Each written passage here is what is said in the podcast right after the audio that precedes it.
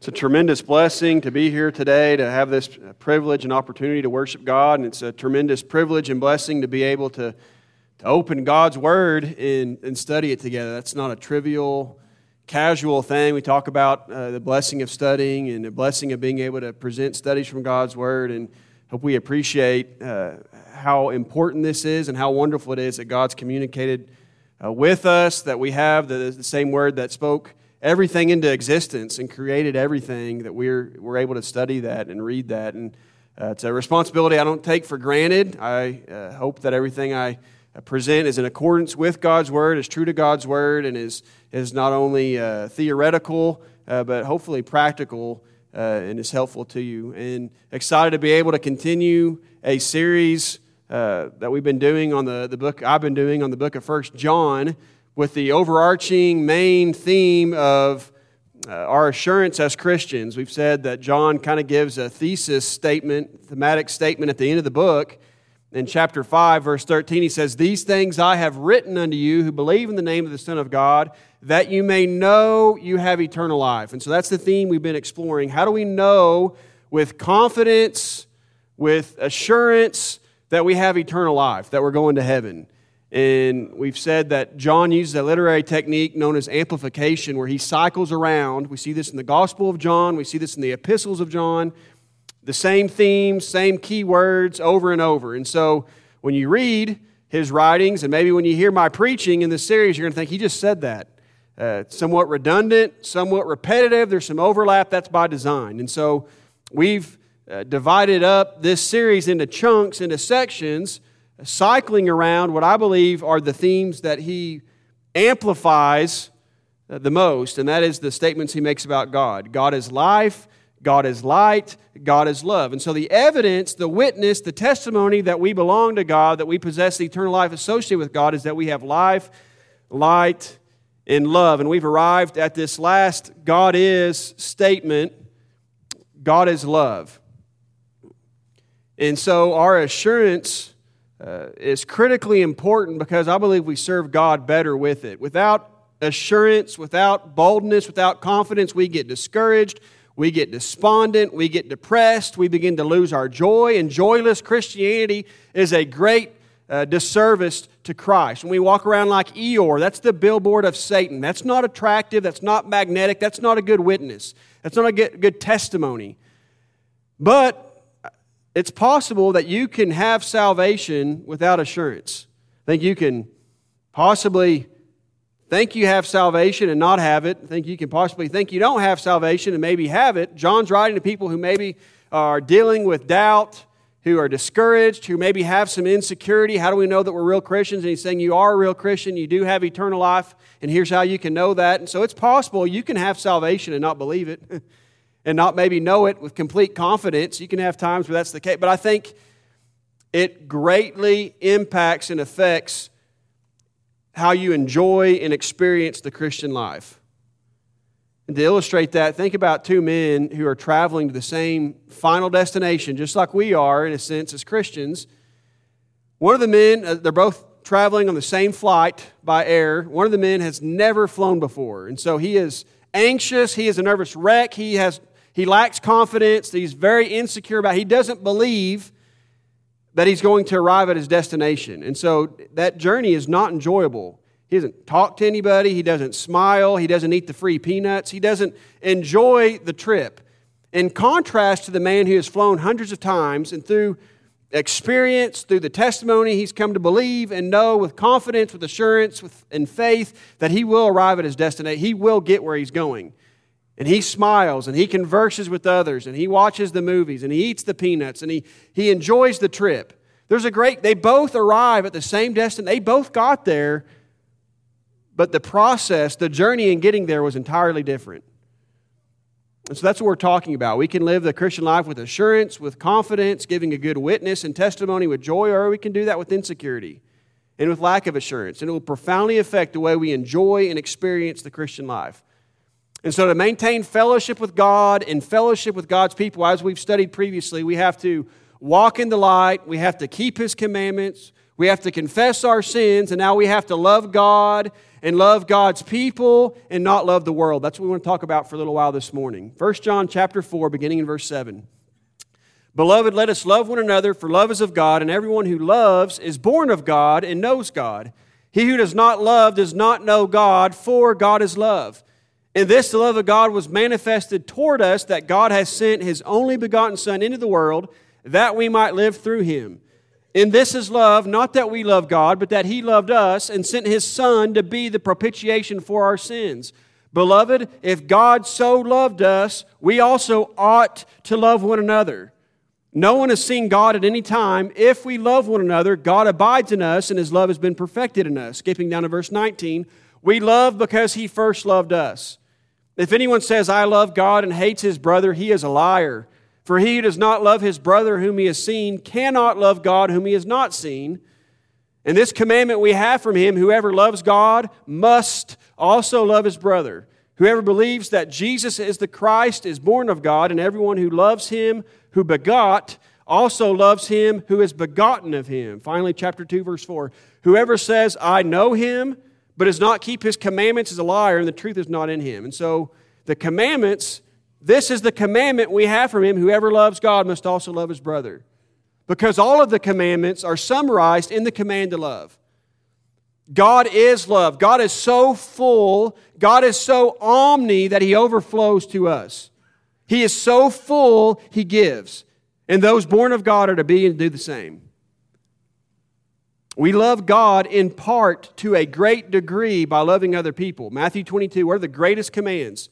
Love God with all your being and love your neighbor as yourself. On this, all the law and the prophets depends, Jesus said. Romans 13, Paul wrote that the law is summarized and fulfilled in the command to love. It summarizes and fulfills all of God's teachings. Every one of the commands that were given tie in some way to these two commands love God, love others. And so, not loving is a clear indication that you don't know God, John says in verse 8. Because knowing God results in loving people. That's the truth. If you could know God and not love people, verse 8 would not be true. And so, agape love, the word in the Greek, uh, unique in the, in the, New Testament, you do a word study in the, agape love to appreciate it. Agape love is so uniquely Christian that where you find it, you find a real Christian. You find a true Christian. You find someone who's been born of God. It tests and it proves the claim of a new birth. John 13, verse 34 and 35, when we talk about, and we see John throughout the book saying, This is the commandment we've been given. This is the commandment we've been given by Christ to love. I think he has in mind uh, the greatest commands, Matthew 22, and I think he also has in mind what he records in the Gospel of John, chapter 13, verse 34 and 35. A new commandment I give to you, that you love one another as I have loved you, that you also love one another. By this all will know that you are my disciples if you have love for one another. Somebody says, well, people who aren't Christians love. They love their kid, they love others, they love things to a certain degree. What's the difference? Christian love, agape love, can't be explained by the lust of the flesh, the lust of the eyes, and the pride of life. Can't be explained by sexual desires or natural affections or self interest, but by the supernatural work of God. And there's a great difference. It proves to the world and it proves to ourselves we're of God. We've been born of God. Verse 8 He who does not love, loveth in the King James. The word for love there is in the present active tense. We've talked about tenses a lot. Present active tense is like that continuous line. We talked about we don't want to present active tense sin. We don't want to practice sin. We don't want to walk in sin. That's somebody uninterrupted, unmitigated sin. But we do want to unmitigated, uninterrupted love, present active tense. If we don't continue to love, we're not of God. We haven't been born of God. He said, You didn't know God. King James knoweth not God. And that's in the aorist tense. We talked about point tense versus the straight line. We point tense sin as Christians, even because we're not perfect. So he says, if you don't love, if you don't continue to love, you didn't even know God ever. Any point, you don't know God. Love is an essential aspect of God's character that when you come to have a personal knowledge in relationship and experience with a God who is love and the Son of God who brought us and manifested that love, you naturally, you supernaturally become a loving person. That's the result. And this letter wants us to be so overwhelmed and so transformed by the love of God that it overflows into all aspects of our life and relationships and character. Those born of God love who God loves. That's the evidence. That's the proof. You love who God loves. 1 John 4, 7 and 8. Love is from God. God is love. True love, real love, pure love originates with God. He is the source. He defines it. And the new birth makes His love, true love, real love, who we are. It comes to distinguish and define us too. It originates in God, it radiates through us. God is the essence of true love, and only those who truly love have been born of God. John 17, 26, in this prayer, Jesus prays, I made known to them your name, and I will continue to make it known, that the love with which you have loved me may be in them, and I in them.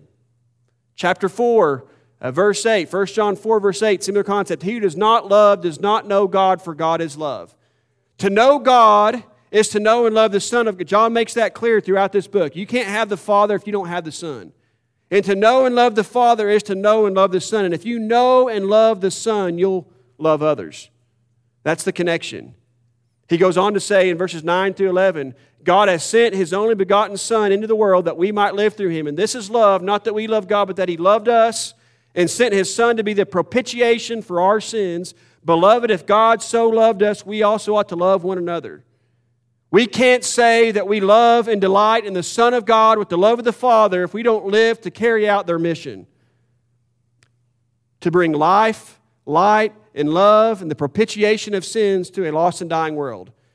You don't love the Father, you don't love the Son if you don't live to carry out that mission, to join them in that mission. And if anything we do is really love, is true love, is real love, it's an extension of God's love in us. His love in us becomes an extension of His love working in us and through us to others. And so he says in verse 11, Beloved, if God so loved us, if in the sense of uh, there's, there's an inference being made based on what he just said, we just read, God sent his Son into the world that we might live. God sent his Son so that we could have propitiation of our sins. If or since, since God did that for us, we ought to love one another. If God loved us to the extent of sending and sacrificing His Son, we ought to extend love to each other. That's the point. And notice He didn't just love us, He so loved us. Important two letter word here. He so loved us. The quantity and the quality, the manner, the extent of God's love. One who loves God must necessarily love those who are born of God, love their brethren. The word ought is a moral obligation, a moral imperative. Those born of God ought to love because He is love. We ought the way birds ought to fly. We ought the way fish ought to swim. Born again people ought to love. It's who we are, it's who we become because we've been joined to a God who is love in the new birth. And he says in verse 12, No one has seen God at any time. Interesting statement. Some will say, What about Moses, another place in the Bible where it seems to imply or say that God was seen. No one has physically, with the physical eye, seen the essence of the divine nature, the complete essence of the Godhead, because it can't be completely seen physically. God is spirit. God is omnipresent. And so you can't physically, with the physical eye, see the entire the, the essence of the Godhead. God Deity can only be seen and perceived through his manifestations, revelations, and through the incarnation that John emphasizes throughout this book. Going back to the Gospel of John, John 1 18. No one has seen God at any time. The only begotten Son, who is in the bosom of the Father, he has declared him. He has revealed, he has manifested him. And so John says, if we love one another, here's the results of loving one another God abides in us and His love has been perfected in us, or His love is brought to maturity. We develop, we mature. If you want your children to develop and mature, to actualize, if you want to actualize and develop and grow and mature, love. You want to increase your maturity, you want to increase your growth and development, increase your love. We develop and we mature by loving more. By loving. And John says the test of whether you love God is whether you love your brother. 1 John 4, verse 20. If anyone says, I love God and hates his brother, he is a liar. For he who does not love his brother whom he has seen cannot love God whom he has not seen. You can't love God and hate others at the same time. Period. It's impossible. And the test of whether you love God is whether you love your brother, whether you love others. So, verse 20 is in the negative. Then he goes on in verse 21 into chapter 5, put it in the positive, And this is the commandment we have from him whoever loves God must also love his brother. Whoever believes that Jesus is the Christ is born of God, and everyone who loves him who begot also loves him who is begotten of him. So John makes it clear you can't love God if you don't love your brother. It's talk without walk, it's a lie. Our praise, our prayers, our life are lies. Because the way you treat the children of God is visible, objective proof of whether you love God. And so he says, again, for he who does not love his brother whom he has seen cannot love God whom he has not seen. What does that mean? I've thought about a lot about that. It seems to be saying that it's easier to love others than it is to love God. And I don't necessarily think that's the case or that's the sentiment or that's what's taught in the scripture, but thinking about this, chewing on this, perhaps the thought is if you really love God, you're going to love who God loves, you're going to love what God loves, and the result is you're going to love your brother. And perhaps again the sentiment, Matthew 25, when saw we hungry and thirsty and sick and in prison? When, as much as you did it unto the least of these, my brethren, you did it unto me. There's a sense in which we love God and we serve God who is invisible physically by serving and loving those who are visible, those we can see, those we can hug, those we can feed, those we can teach. We love God and serve God by loving and serving other people. And so the question how can we love God if we don't love people? How can we express our love for God? How can we serve God and be the hands of without loving and serving other people? And so, if we're born again, if we have the eternal life associated with God, we love who God loves and we love what God loves as a result of the new birth. We love what God loves. And I think loving what God loves is critical in loving who God loves loving how God loves, loving why God loves. And I think if you want to increase your assurance and your confidence that you're born of God, that you belong to God, you need to increase your love of godly things. The more you increase your love for what God loves, the more convinced, the more confident you're going to be that you've been born of God, that you belong to God because you love what He loves. And loving what He loves would also imply and include not loving what He doesn't love, hating what He hates. 1 John 2 15 through 17. Do not love the world or the things in the world. This is the only imperative, the only command in this text. Therefore, it's likely the main point. And everything that follows it's going to be argument, going to be incentive for why you should not love the world. And the first incentive, the first argument, the first reason for why you should not love the world or even the things in the world is because if anyone loves the world, the love of the Father is not in him. You shouldn't love the world because you can't love God and the world at the same time. Love for God and the world can't coexist. That's why you shouldn't love the world and the things in the world. I'm, I'm thinking of Matthew 6 24. No one can serve two masters, for either he will hate the one and love the other, or he will be devoted to the one and despise the other. You cannot serve God and money. James 4 4, you adulterous people, do you not know that friendship with the world is enmity with God? Therefore, whoever wishes to be a friend of the world makes himself an enemy of God. And we see the word love and desire throughout this text over and over. And the point is, you're going to want something. You're going to desire something. You have affections. And that's not necessarily a bad thing, not necessarily an evil thing. We create C.S. Lewis once wrote, It's not that our desires are too strong, it's that they're too weak. You're going to desire something. You're going to have a thirst and a hunger for something. The question is what? And the answer to that question is going to reveal who you are and whose you are. What do you love?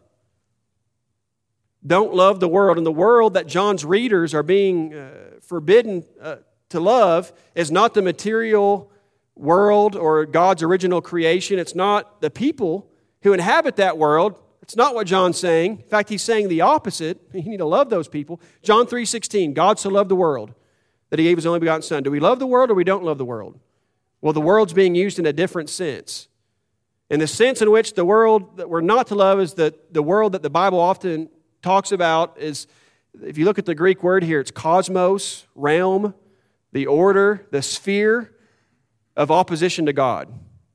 It's the realm and the things within that realm that causes us to be opposed to God. Evil desire, selfish desire. That's the world and the things in the world that we're not to love. And notice it includes not just generically, broadly the world, but specifically even the things of the world. The things of the world that oppose God. And the world here, defined by John in verse 16 lust of the flesh, lust of the eyes, pride of life. And we see those exact things in the original temptation in the garden in Genesis 3, the first sin. We see those same things in the temptations of Christ because that's how Satan works to get you to love the world and the things in the world instead of loving God and the things of God. The lust of the flesh, the lust of the eyes, and the pride of life. And life here refers to all the things that make life possible, that sustain life. The same word is found in 1 John 3 17, where it talks about if anyone has this world's goods. World's goods is the same word for pride of life. This world's goods and sees his brother in need, yet closes his heart how dwelleth the love of God in him? How does God's love abide in him? Same word in Mark 12 44 about the widow who cast in two uh, mites, everything she had, all that she had to live on. Live on, same word. So it talks about the pride of life. It's not necessarily evil things kept in the right perspective with the right stewardship, but it's simply those things that we have to live on. This world's goods. Pride of life means things that you have, things that you possess. And so the first two lusts relate to things that we don't have physical and aesthetic pleasure. And then the third thing is things that we do have pride in what we have. The world is ruled by a passion for pleasure and pride in possessions. And anything in this world, John says, anything in this world that's not of God, that's not from God, can destroy your love of God. When we have a stronger desire, a stronger love, a stronger lust for these things instead of the things of God, and we have a stronger pride in getting those things and having those things than we do in belonging to God and glorying God, love for the world and love for God cannot coexist. They're incompatible. They can't exist in the same heart and the same mind at the same time. Love for the world attacks and drives out love for God, and love for God attacks and drives out love for the world. And if you love what's not of God, no matter what you claim, no matter what you say, if we say, as John says over and over, no matter what you claim, you don't love God. If you don't love who God loves and you don't love what God loves, you don't love God, no matter what you claim. And so he makes another argument, another incentive, another reason for why we should not love the world. Verse 17 the world is passing away along with its desires. Same similar argument Peter makes in 2 Peter 3. Uh, seeing that all these things are going to be dissolved, are going to be burned up. What manner of person ought you to be in all holy conversation and godliness? Matthew 6, don't lay up treasure on earth where moth and rust corrupts, where thieves break through and steal, but lay up treasure in heaven where your treasure is, there will your heart be also. It's folly to cling to, to invest in, to give your heart to temporary things at the expense of eternal life. That's the argument. In verse 15 and verse 17 are married. If you love God, you're going to love the things of God. You're going to love what God loves. You're going to love what God likes, what God's affections, what God desires, what God wills, which is contained in God's word. If you love the world and its desires, you're going to perish. If you love God and his desires, you're going to live forever. And so don't love the world. The opposite of that is love what's of God. Love what God loves. Love what God wills, which is defined and contained in God's Word. Love God's commandments. 1 John 5, 1 through 4. Everyone who believes that Jesus is the Christ has been born of God, and everyone who loves the Father loves whoever has been born of him. By this we know that we love the children of God when we love God and obey his commandments. For this is the love of God that we keep his commandments, and his commandments are not burdensome. For everyone who has been born of God overcomes the world. And this is the victory that has overcome the world, our faith. Sin, by definition, John says in 1 John 3 4, is lawlessness. Transgression, God, it's a, a lawless attitude in spirit that hates and rejects and resists the Word of God. That's been replaced through the new birth. The seed of God's Word and the gospel that caused us to be born again remains in us, abides in us, lives in us, and so that we can't be content to practice and continue and walk in sin. Our desires have changed. Our affections have changed. For those who have God's seed and the gospel living in them, Defiance has been replaced with compliance. Subversion has been replaced with submission. Hate for God's word and laws has been replaced with love for God's laws. The attitude that God's commandments are inconvenient and killjoys and oppressive have been replaced with the attitude that they are the keys to life, light, and light that results in eternal and lasting joy and satisfaction. So, John's been giving us the keys, the criteria by which we can know that we've been born of God. And he says over and over, you've been born of God, you've been begotten of God, you believe and you love God. And all that, that implies, all that, that entails. And how do we know that? How do we know that we're believing and loving God? He reverses the order now. Let's read this again. Everyone who believes that Jesus is the Christ has been born of God, and everyone who loves the Father does what? Loves whoever's been born of him. You know you love God by loving those who have been born of God. By this we know that we love the children of God. How do we know that we love those who have been born of God? When we love God. You see the, you see the problem here, reading this and meditating upon this? How do I know I love God so that I know I have eternal life and I can have assurance and confidence that I've been born of God? I know I love God because I love people. How do I know I love people? Because I love God. It's somewhat circular. And there's not a lot of assurance in that when you're trying to nail that down at first and you read that and you can't figure out do I love God and do I love people? What's the proof that you do the other? It's circular. How do we nail this down? I think there's a clue and clarification given in the very next verse. And this was something I, I thought was really helpful and really important nuance and distinction for today as much as it's ever been. For this is the love of God. So, what does it mean to love God? This is the love of God that is the reason we keep His commandments, and His commandments are not burdensome. According to John, loving God means keeping His commandments. We've talked a lot about that, and not considering them burdensome, not considering them grievous. And so the test is the question is do the commandments of God regulate your relationships? And do you consider keeping the commandments of God that regulate those relationships burdensome? grievous, a killjoy, inconvenient. Here's the test Do you define and extend love the way God does? The way God's defined it in His Word, the way God has extended it to us, according to the standard of God or the standards of society and the standards of self and the standards of the world. That's the test. And the only way to know is to measure our response, our actions, our love by the Word of God give you some examples of this homosexuality, someone who's struggling with, with or homosexuality or any sin, not singling out any, any sin. How do you love them? You know, preaching the truth in love and serving people and giving, a, there, there's a way we go about it, but how do you love them? The world has, and society has a definition of love and how to love people and overlook everything and not try to actually help them and let them drive off a cliff. That's very different from the way God defines what it means to love somebody and how God loved us and intervened on our behalf. What's it mean to love somebody struggling with some form of sin? What's it mean to church discipline, which isn't popular either today? Don't judge and all that. When somebody needs to be disciplined and corrected, like we see at Corinth or various places in the New Testament, what's it mean to love that person? There's a way that society would say you love them, there's a way that God loves them and says to love them. What about disciplining your own children? The world would say, don't spank them, don't hurt their self esteem be their best friend, don't tell them no. And the Bible would say something entirely different what it means to love your children and help your children. Situational ethics, which says that right and wrong depend upon the situation. Sometimes the right thing to do is the wrong thing. That, to do something that's bad because it'll give, bring about the greatest amount of good. What does it mean to love people? And I think, again, this is a very critical distinction and point John makes here. As much today as ever, loving people means loving them according to the standard of God in God's love and what's defined by God and His Word, not what's defined by society. You can love people for various reasons, not related to religion. This love, Christian love, agape love, is different. And it has a higher motivation. According to John, you can't love God, you can't love man without loving God's commandments, without applying God's commandments. Love for God and love for the brethren are inseparable duties, and each is a test of the other. It's not circular, it makes perfect sense. You love God by loving other people. We talked about that. That's how you serve God. That's how you express love for God by serving those who are visible.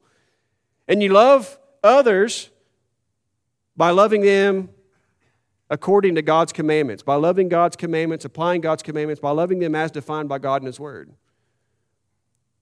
John also says the test here is that you don't consider those commandments burdensome or grievous. We don't just submit, but we do it with joy. We do it, we give willingly and cheerfully because we want to. Our desires have changed. We love what God loves. So, how and why aren't these commandments burdensome? Why aren't they inconvenient? Why aren't they a killjoy? Why aren't they grievous? Faith. Verse 4 Because everyone who has been born of God overcomes the world, and this is the victory that has overcome the world, our faith. Faith sees through the temporary to the eternal, sees through the lies and temptation and deception that these commandments are killjoys and that they're burdensome. Faith sees that. The world tempts us to believe that the commandments of God are burdensome or grievous. We see that in the garden.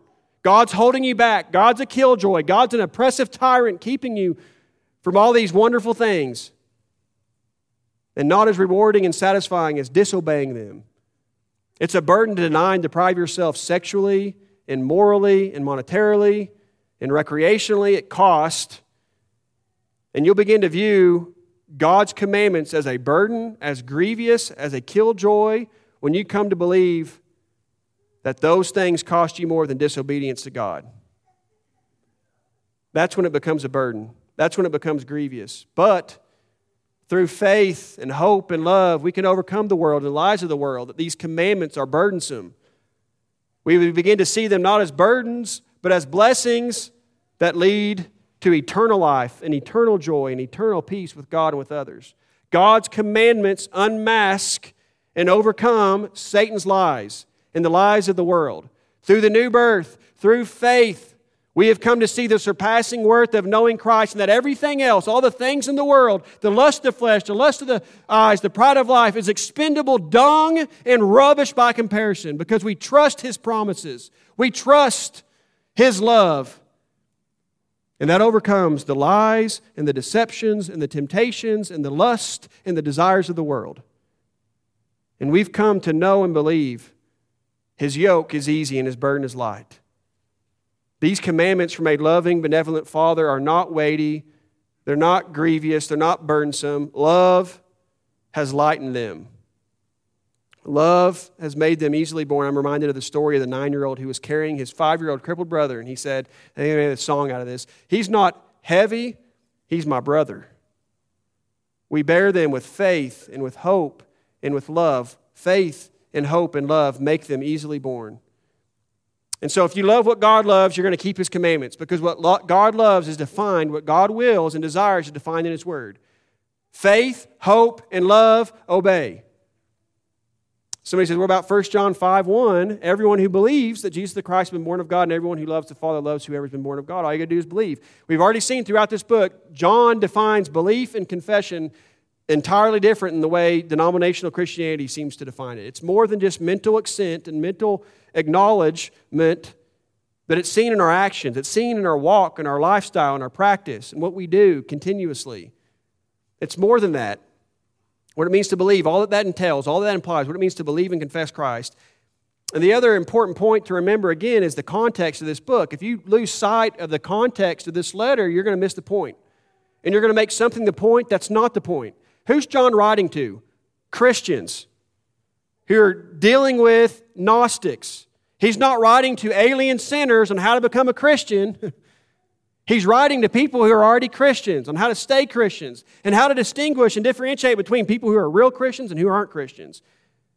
And he's dealing with the Gnostics, Greek word gnosis, who are claiming a superior knowledge, claiming that the flesh is evil, that who you are uh, in the flesh has no bearing on who you are spiritually, that God could not assume human form because the flesh is evil. They deny Jesus Christ, they deny Christ as Jesus. That's who he's addressing, that's what he's addressing.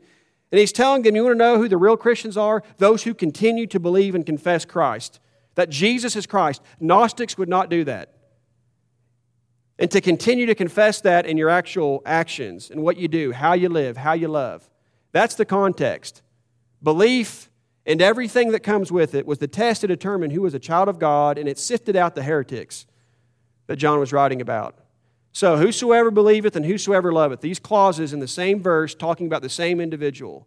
Same idea in 1 John 4:20. If anyone says, "I love God" and hates his brother, he is a liar. For he who does not love his brother whom he has seen cannot love God whom he has not seen. Same idea, same concept. And here's the logic.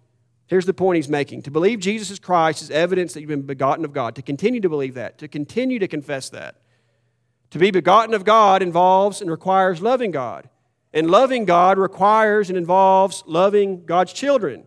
Those who love God's children have been born of God or begotten of God. Therefore, the conclusion is to believe Jesus Christ requires loving God's children, which proves the reality of the new birth. 1 John 5 2, what does love do? What does faith do? Whoever believes, everyone who believes, everyone who loves does what? Obeys. Faith, hope, and love do what? They obey. They submit.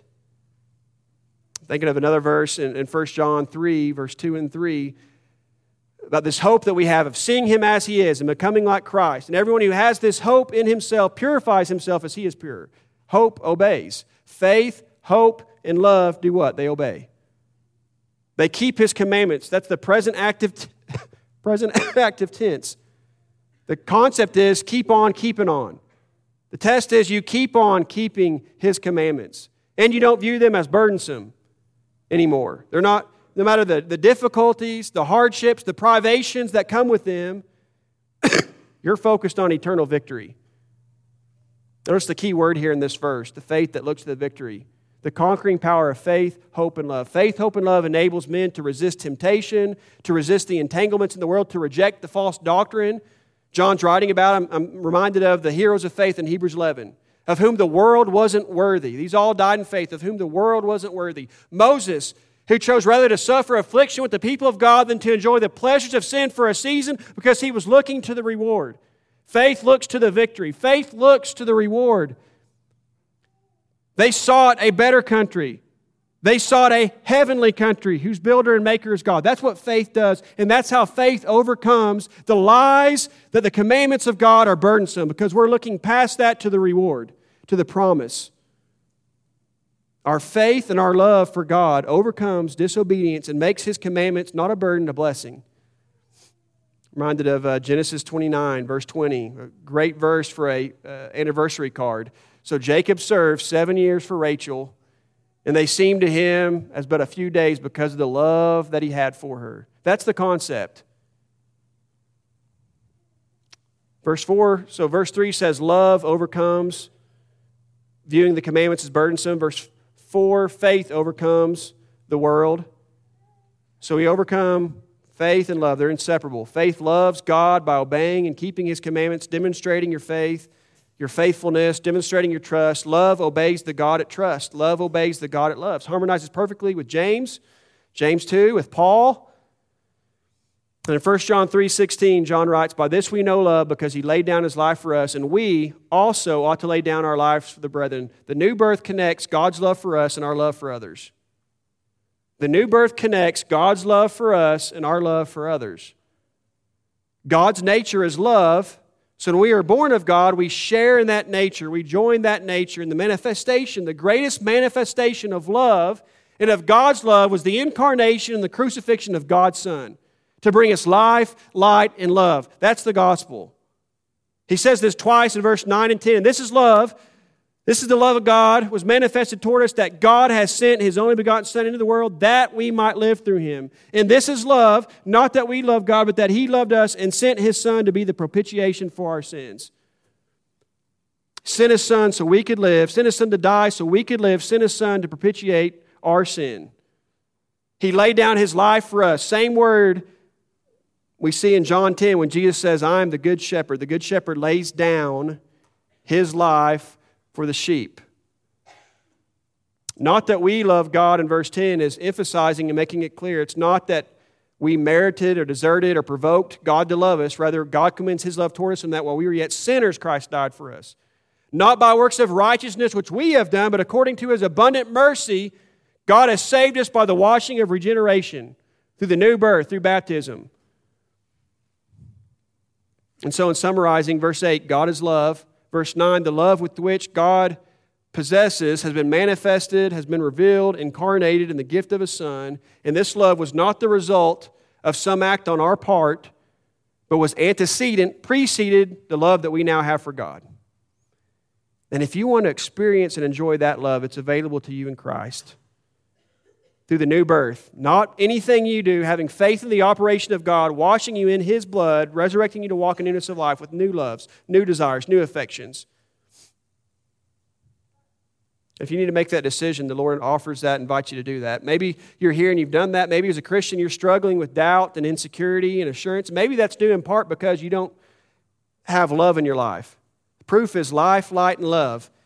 And maybe you're not the loving person that you know you need to be. Maybe you need to be forgiving. Maybe you need to let go of something. Maybe you need help loving God and loving others with the standard of God by keeping God's commandments, letting God's word regulate those relationships. If you want to enjoy and experience the love of God and God's love perfected in you in the way that you love other people, the Lord offers you this invitation and invites you, reminds you, my yoke is easy and my burden is light.